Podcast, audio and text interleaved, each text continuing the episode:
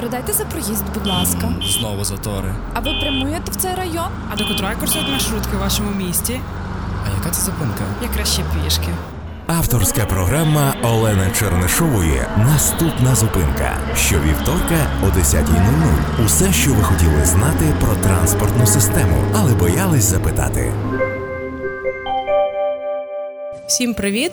Це Олена Чернишова і програма Наступна зупинка на Urban Space Radio. Нагадую, що нас можна слухати по вівторках о 10 ранку, а також, якщо ви пропустили ефір, можна послухати на Apple Podcast та Mixcloud. Сезон «П'ятий район реалізується за підтримки Агентства США з міжнародного розвитку USAID, а також ви можете підтримати нас на Worm.ua. Програма Наступна зупинка це про транспорт, міський транспорт і по всі питання, які ви хотіли задати, але не знали в кого. Тому запрошую вас писати нам коментарі, задавати свої питання. Ми будемо розбирати їх в різних ефірах. Я думаю, що ви іноді стояли, знаєте, так собі на зупиночному пункті і думали, а чому не можна пустити тут нормальний автобус? Чому я маю стояти, ждати на цю маленьку маршрутку, яка тут проходить? До речі, маршрутка це неправильна назва маленького автобуса. Тому що маршрутка це той автобус, який ходить за маршрутами. В принципі, будь-який автобус в нашому місті є маршруткою. Але ми так називаємо саме ці некомфортні малого малої місткості автобуси. Чи запитували ви себе, а чому воно так? Чому в нас так вийшло, що воно має бути таке некомфортне, маленьке? Чому я не можу їздити в нормальному, якісному а, громадському транспорті? От тоді б я поїхав. Для цього я б хотіла трошки розказати, як воно взагалі сформувалося, чому в нас, знаєте, нас типу ми ділимося на тих, що от за Радянського Союзу була нормальна транспортна система, або в Європейському Союзі нормальна транспортна система, а в нас щось якось завжди не так. І насправді та більшість е, транспортних систем, які вони є в українських містах, вони сформувалися протягом ХХ століття з радянської влади, коли була масова е, індустріалізація міст, масовий розвиток, взагалі популяція міст. Відповідно, необхідно було створювати ту інфраструктуру, яка буде вирішувати ці питання. І транспортна система була спланована від великого до маленького, тобто була чітка ієрархія маршрутної мережі, де в великих містах, найкрупніших містах формувалися метрополітен. Три міста України Київ, Харків та Дніпро. А в інших містах все одно за рахунок великої міськості мереж, трамвайні мережі створювали такий хребет міста, від яких розвивалися всі інші маршрути. І автобусний транспорт виконував тільки такі підвізні функції, там, де неможливо прокласти або немає доцільності прокладання таких стабільних величезних систем, як трамвай та метро. Але Україна розвалилася на початку 90-х років. Прийшов абсолютно незрозуміла е, структура управління на момент 90-х е, років, коли всі підприємства організації транспорту були комунальні, державні, і держава не мала часу, не мала розуміння, як взагалі цим займатися і управляти. Е, з'явилося приватне підприємництво, якісь окремі маленькі конторки, які вирішили, що ну є, є ринок, яким ніхто не займається. Система недофінансована. Відповідно, можна перевозити самим пасажирів. Повиїжджали автобуси, які почали хаотично формувати певні маршрути, які відповідали максимальному попиту. Тобто, є, наприклад, у нас ринок, і люди з ринка їдуть додому. Ми ставимо туди автобус і поїхали, катаємо, заробляємо гроші. Через недофінансування і конкуренцію, яка створилась в такому випадку, електротранспорт почав не добирати пасажирів, не добирати вартістю проїзду, і відповідно почався занепад електротранспорту. І в певний момент, через декілька років, коли вже ця система була абсолютно така типу хаотично організована, держава вже формувалася, вже починалося створюватися українське законодавство, і відповідно. Було прийнято рішення, що треба якось це врегулювати. Повернути назад систему неможливо було, тому що не було грошей для того, щоб відновити весь торгомий склад і взагалі систему, як вона була організована. Тому був запроведений законопроект, е, закон, е, який регулює перевезення і відповідно надав функцію міським адміністраціям визначати, куди має прилягати маршрути. До цього не було такої потреби. Якщо держава визначала, хто куди їде, не було потреби врегульовувати це через законодавство. І відповідно ввели таку процедуру, як воно зараз організовано, де міська рада розігрує конкурс на перевезення і е, пропонує маршрути, на яких можуть працювати перевізники. До речі, це відбувається тільки на автомобільному транспорті, і це означає, що в нас з вами досі на в 2019 році насправді відрізняється система законодавства в сфері електротранспорту, тролейбусів і трамваїв і автобусного транспорту. І вони працюють за, за різними системами і за різним законодавством. Тому, коли ми кажемо, що ми хочемо інтегровану транспортну систему, я думаю, що ми теж маємо розуміти, що нам треба почати з того, щоб хоча б визначати маршрути нашої системи по одному закону. А, І таким чином, але реально знову ж таки не могла ж е, міська адміністрація сказати: от ви сьогодні їздите отак, а завтра маєте зробити все абсолютно по-іншому.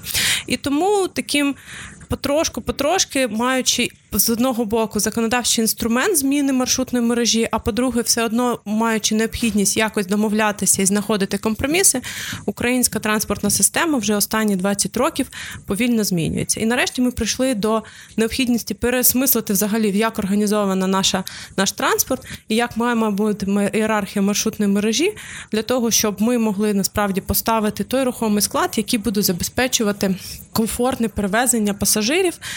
І відповідно для того, щоб це якось регулювати, міські адміністрації вони розробляють такі програми розвитку громадського транспорту, які вирішують тактичні операційні задачі. Ну, наприклад, там ремонт е, мереж або а, визначення якихось зміни, незначні зміни до маршрутної мережі.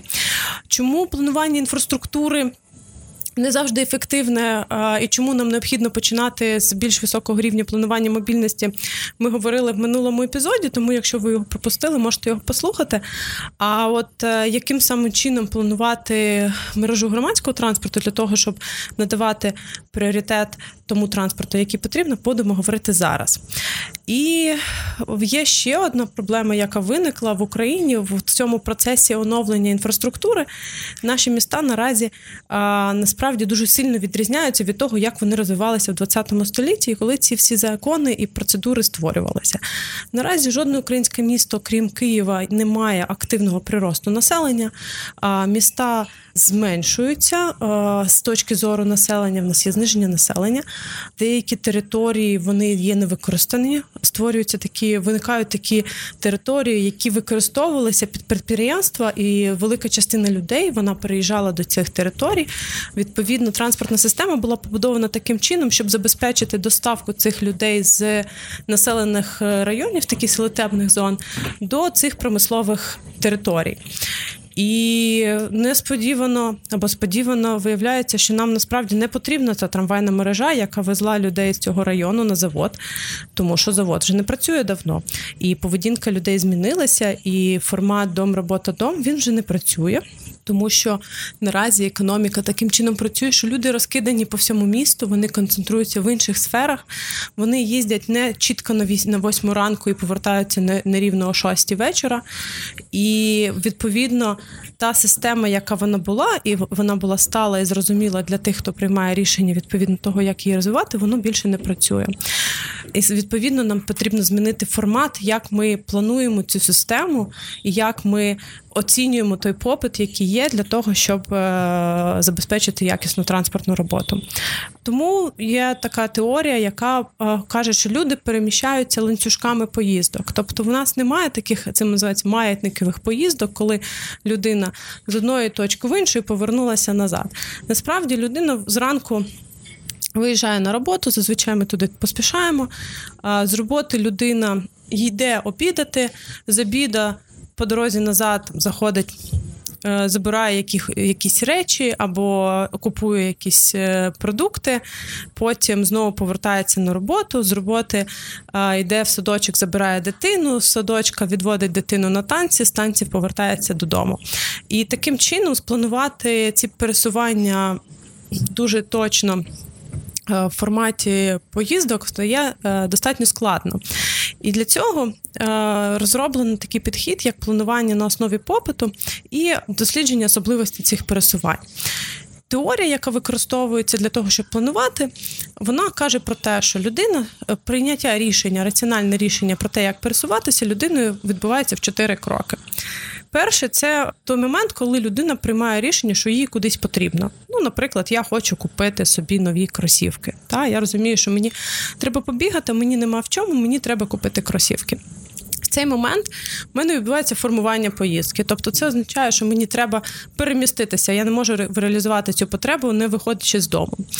Е, і наступним рішенням мені треба зрозуміти, де я буду реалізувати цю потребу. Наприклад, в мене є три варіанти. Я можу піти на ринок, там, скоріш за все, буде дешево, але я витрачу достатньо багато часу, і я особисто не люблю ринки. Другий варіант я можу піти в дорогий магазин, де мені допоможуть обрати ці кросовки, і він достатньо близько до мене знаходиться, але він дорогий, і я там буду витрачати багато коштів. І є третій варіант великий торговий центр, де є декілька спортивних магазинів, де я можу вибрати ці кросівки. І, скоріш за все, це буде комфортніше ніж на ринку, і дешевше ніж в дорогому магазині. Тобто я вирішую, де саме я реалізую цю поїздку. Це другий етап прийняття рішення. І тепер я маю вирішити, як я туди потраплю. В залежності від того, який варіант я обрала свої точки дестинації. Я можу або піти пішки, якщо воно близько, або поїхати на громадському транспорті, викликати таксі. Або поїхати на велосипеді. І я приймаю рішення в залежності від того, де знаходиться моя, а, мій магазин, який я обрала, і взагалі, чи є в мене машина, наприклад, чи є в мене велосипед, який в мене сьогодні настрій. І після того, як вибрала, я, наприклад, вибрала їхати велосипедом, тоді е, відбувається четвертий етап прийняття рішення, саме вибір, яким маршрутом я буду туди пересуватися. Всі ці чотири етапи відповідають тому процесу, який використовують планувальники при плануванні взагалі транспортної системи і відповідають принципам моделювання роботи транспорту. Проте ми ж не можемо кожну людину змоделювати. Та якщо ми взяли велике місто, або там навіть ми взяли Івано-Франківськ, наприклад, 280 тисяч населення, і в кожної людини намагалися визначити, які, які потреби сьогодні ця людина має, в які магазини вони планують зайти. Справді це не буде працювати. Тому ми досліджуємо поведінку різних людей по категоріям і далі намагаємося спрогнозувати, як люди певних категорій будуть поводитися. І дякуючи. Теорії великих чисел ми можемо сказати, що це достатньо точно працює. Вся територія міста вона поділяється на такі певні транспортні райони, де ми кажемо, ми знаходимо певні закономірності, що тут проживає населення якогось, наприклад, це індустріальна територія. Ми її відокремлюємо в окремий район, а це житловий район, він відноситься а, окремо і там проживають люди, і ми знаємо якісь характеристики про цих людей. Таким чином, такий підхід нам дозволяє спланувати транспортну систему і як окремих видів транспорту, тому що ми на третьому етапі визначаємо певні види транспорту, та й можемо спрогнозувати. І побачити, скільки людей по різним напрямкам за різними видами транспорту пересувається.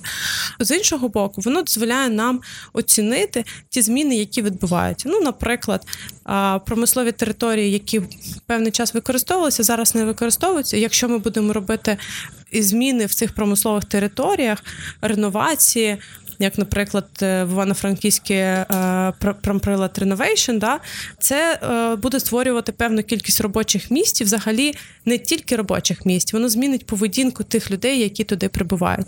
Наприклад, коли це був діючий активний завод, люди туди прибували в певний час на ранкову годину, залишалися там весь день. Вони приходили пішки або приїжджали громадським транспортом, тому що це певний сегмент населення, і від'їжджали в певний час. Спланувати роботу транспорту таким чином, який буде задовольняти цю потребу, можна, вона достатньо е, зрозуміла задача. Якщо ми говоримо про територію, яка має мультифункціональність, яка має а, велику кількість людей, які прибувають в різний час різними видами транспорту, то підхід до того, що там має бути сплановано, яким чином має бути організований транспорт, щоб він відповідав цим потребам, він повністю зміниться. І саме транспортне моделювання нам дозволяє робити такому на макрорівні, на рівні всього міста, аналіз тих територій і допомагає нам зрозуміти, як це має працювати. На початку своєї кар'єри, взагалі, коли я тільки-тільки починала знайомитися з транспортним плануванням і моделюванням, я працювала стажером в компанії в Штатах. І я була стажером відділу моделювання транспортних систем, і ми займалися таким цікавим містом Ріно. Якщо ви знаєте американське місто Ріно, в якого слоган, що це найбільше маленьке місто Америки.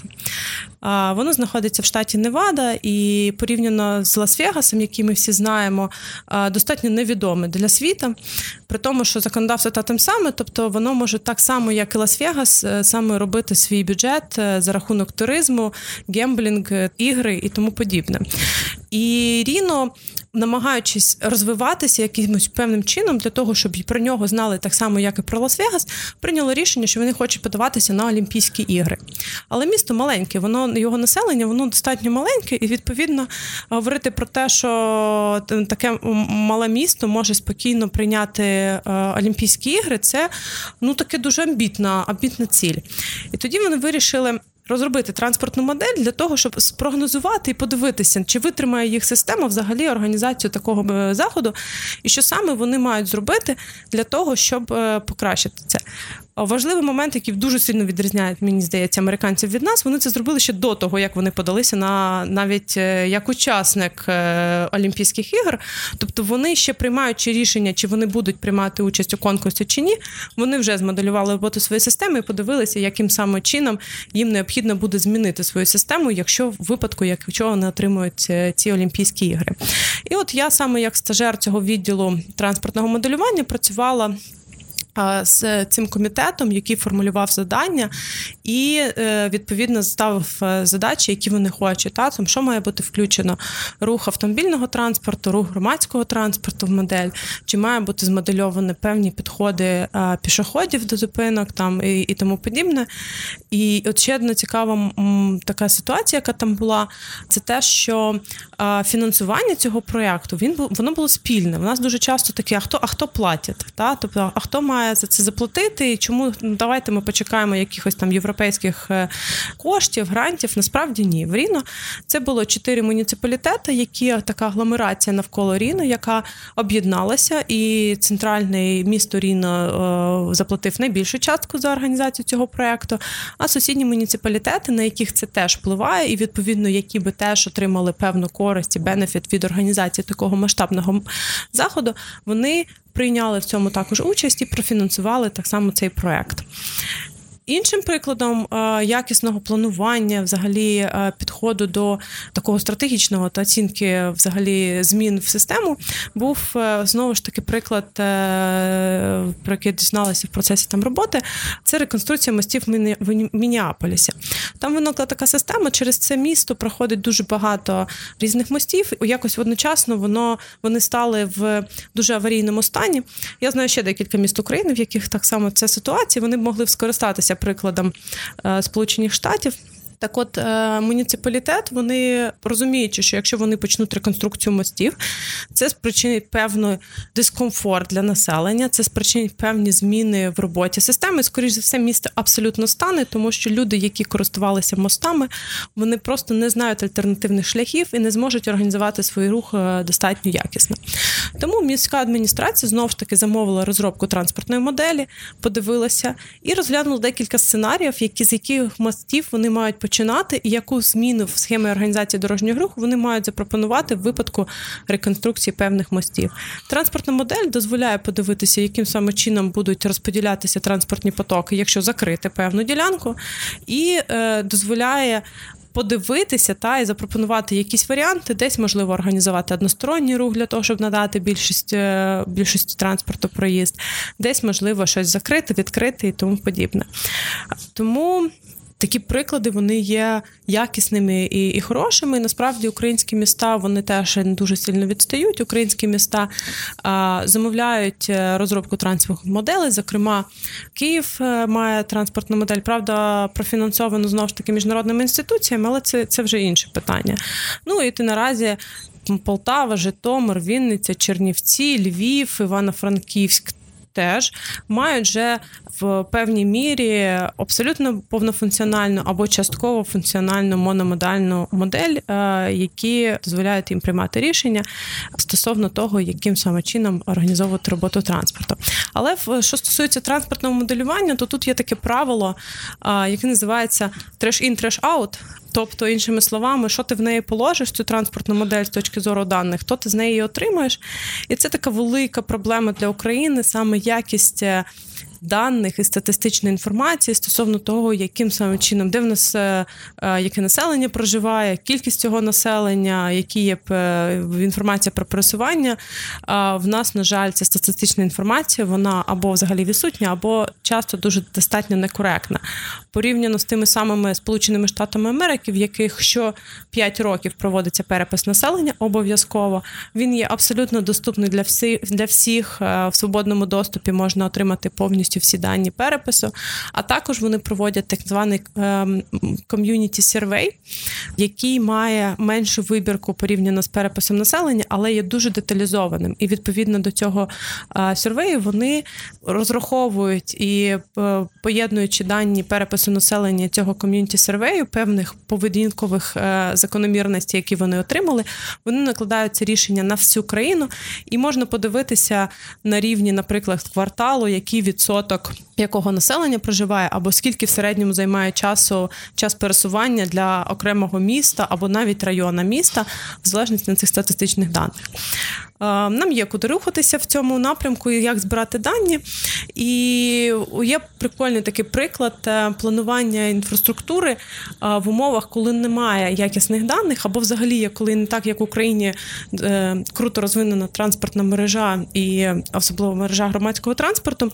Є приклад Сінгапуру. Це таке місто країна, яке має дуже маленьку щільність, е, окрім центральної частини, і відповідно організація громадського транспорту в цій країні вона достатньо складна, тому що через динамічний розвиток е, спланувати якісь такі мережі, які будуть ефективно працювати, достатньо складно. І вони запропонували такий варіант, коли вони розробили мобільний додаток, який не дає інформацію населення стосовно того, де проходять маршрути громадського транспорту. І відповідно, якщо, наприклад, людина переїхала, вона заселиться в район і вона хоче знати, чи вона зможе звідси виїхати чи ні, вона може подивитися в мобільному додатку ці маршрути. Ну добре, це зрозуміло. В нас таке теж є. Але особливістю цього додатку є те, що людина може запропонувати, що вона хоче пересуватися громадським транспортом, навіть якщо в її районі е, такого доступу до громадського транспорту немає. І до цієї інформації мають доступ перевізники, які можуть приймати рішення і вносити зміни в свою маршрутну мережу без залучення органів державного управління, і відповідно до того, де є попит. Тобто вони пропонують е, вартість, якою вони можуть обслуговувати. Якщо для людини це прийнятно, то людина може починати користуватися громадським транспортом. Це такий цікавий та приклад того, як е, ринок може саморегулюватися, але в Україні насправді в цьому немає особливої потреби, тому що мережа громадського транспорту в Україні достатньо круто розвинена. Наші дослідження, які ми проводили, показують, що в містах там до до 95% населення покривається мережею громадського транспорту в радіусі 500 метрів від зупиночного пункту. І ну, це дуже великий е, показник. Але проблема, яка в нас є, це саме дублювання маршрутів і е, ієрархія того, що в нас дуже часто на маршрутах працює маленький транспорт, який забирає пасажира у, у таких систем, як трамвай і тролейбус, і відповідно почне працювати неефективно. Тому, коли ми плануємо маршрутну мережу і взагалі транспортну систему, її треба знаєте, планувати так, як будувати будинок, та або як варити борщ. От якщо ми варимо борщ, наприклад, ми ж спочатку кладемо м'ясо, яке довго вариться, потім картоплю, а потім капусту. А якщо б ми зробили і поміняли цю послідовність, то я думаю, що нам вийшло б не дуже смачно, тому що капуста була б переварена, а м'ясо було б сире. А, Так само, коли ми плануємо транспортну мережу, ми спочатку маємо покласти те, що вимагає найбільших інвестицій, але й дає найбільший результат. Це, наприклад, трамвайна мережа, яка має має найбільшу пропускну здатність порівняно, наприклад, е, з, з маленькими автобусами, мікроавтобусами, а вже потім докладати ці маленькі маршрути в останню чергу. І е, Є залежність, такі 90 роки це було дуже популярно, аналізувати залежність між транспортом і землекористуванням. І виявили, що є пряма залежність між тим, як ми плануємо взагалі, де в нас є транспортна інфраструктура і як використовується ця територія. А, Науковці там довго сперечалися, що є первинним, що що це транспортна інфраструктура формує та як е, землекористування е, формується чи навпаки. І насправді не досягли згоду. Але якщо подумати, то вони все одно вони корелюють один від одного. Ну, наприклад, якщо ми вирішили побудувати нову станцію метрополітена, ми побудували, тому що нам здається, що там вже достатньо населення. Відповідно, нам треба а, забезпечити комфортне пересування цього населення. Ми будуємо станцію метрополітена і Відповідно, збільшується вартість житла навколо цієї станції, підвищується доступність, е, і забудовники починають створювати там ще більше будинків. Привабливість зростає, населення продовжує е, збільшуватися, з'являються якісь там ринки, садочки і тому подібне, але і розширюється радіус, е, який від станції метрополітену, яку ми сформулювали. І відповідно з часом нам вже потрібно додати туди маршрут громадського транспорту, який буде підвозити людей, які вже сформувалися достатньо далеко від станції метрополітену щоб вони змогли користуватися метрополітеном. Якщо ми цього не зробимо, то ми отримаємо, що ці люди приймуть рішення, що їм треба використовувати автомобіль через те, що метрополітен вже не є для них доступним, він занадто далеко, і ми отримаємо пробку. Виходить, що ми сформували пробку через те, що побудували станцію метрополітену. Але просто подумали погано, що ми маємо з цим робити. Тому це такий приклад того, як рішення, які відбуваються в транспорті, вони ніколи не є статичними, вони завжди відбуваються в динаміки. І роблячи один крок, ми завжди маємо пам'ятати, яким саме буде реакція системи на цей крок, і що ми маємо зробити для того, щоб ця реакція була ефективна, якісна і хороша. А сьогодні ми відповідно говорили з вами про те, як сформувалася транспортна мережа в Україні, яким саме чином ми отримали те, що отримали, чому в нас така велика кількість громадського транспорту, яка є неефективна. А з іншого боку, через цю неефективність ми не можемо фінансувати і дофінансовувати транспортні системи, які є комфортні і великі. А також е, ми поговорили про те, чому транспортне моделювання допомагає приймати якісні рішення, проте думати треба головою і все одно завжди думати про те, до яких результатів приведе наше рішення, і е, збирати якісні дані і якісну інформацію для того, щоб ці рішення відповідали реально дійсності. З вами була Олена Черешова, наша програма Наступна зупинка. Нагадую, що кожного вівторка о 10 ви можете нас послухати. Не забувайте підтримувати нашу програму на WorfInFUA. Ну і звичайно, не забувайте платити за проїзд. Передайте за проїзд, будь ласка. Знову затори. А ви прямуєте в цей район? А до котрої курсують маршрутки в вашому місті? А яка це зупинка? Я краще пішки. Авторська програма Олени Чернишової Наступна зупинка. Щовівторка о 10.00. Усе, що ви хотіли знати про транспортну систему, але боялись запитати.